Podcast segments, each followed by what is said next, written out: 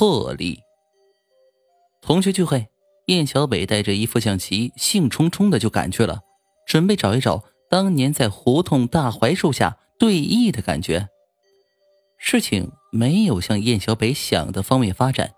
酒足饭饱之后，老同学们开始谈论房子和车子了。哎，做人要有魄力，我就是敢闯敢干，不能像燕小北那样窝囊。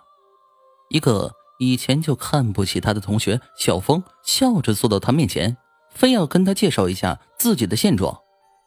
从那斜着的醉眼里，燕小北看出嘲笑的意味。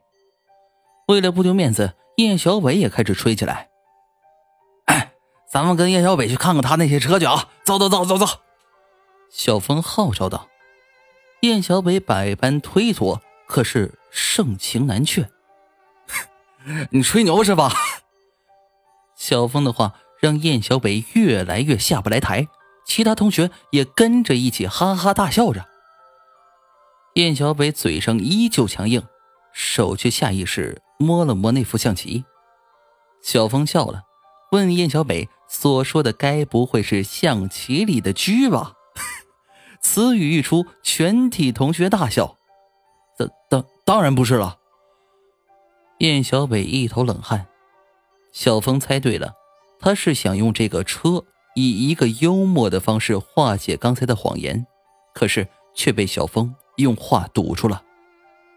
燕小北狠了狠心，说：“这就去开豪车。”说罢，转身出了酒店。小峰怕他跑了，就在后面跟踪，还用手机拍摄。以便在同学群里取笑他。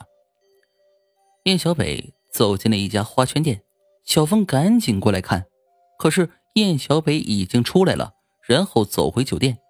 小峰也赶紧跟着回来了，没想到却没找到燕小北。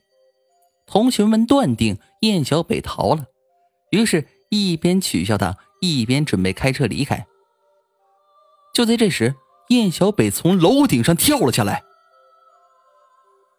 望着从尸体上爬出来的燕小北的魂一步步走近，同学们吓傻了。给你们看看我的车，燕小北说道。死了你也是穷鬼，也是没有车。小峰见燕小北身后空荡荡的，就大喊了起来。这时，花圈店的老板出来了。在街上烧了几辆豪华汽车，那是燕小北刚才交钱预定的。随着大火淡去，一辆辆豪华汽车出现在燕小北身后，这就叫魄力。现在你们可以上车了。”燕小北冷冷的说道。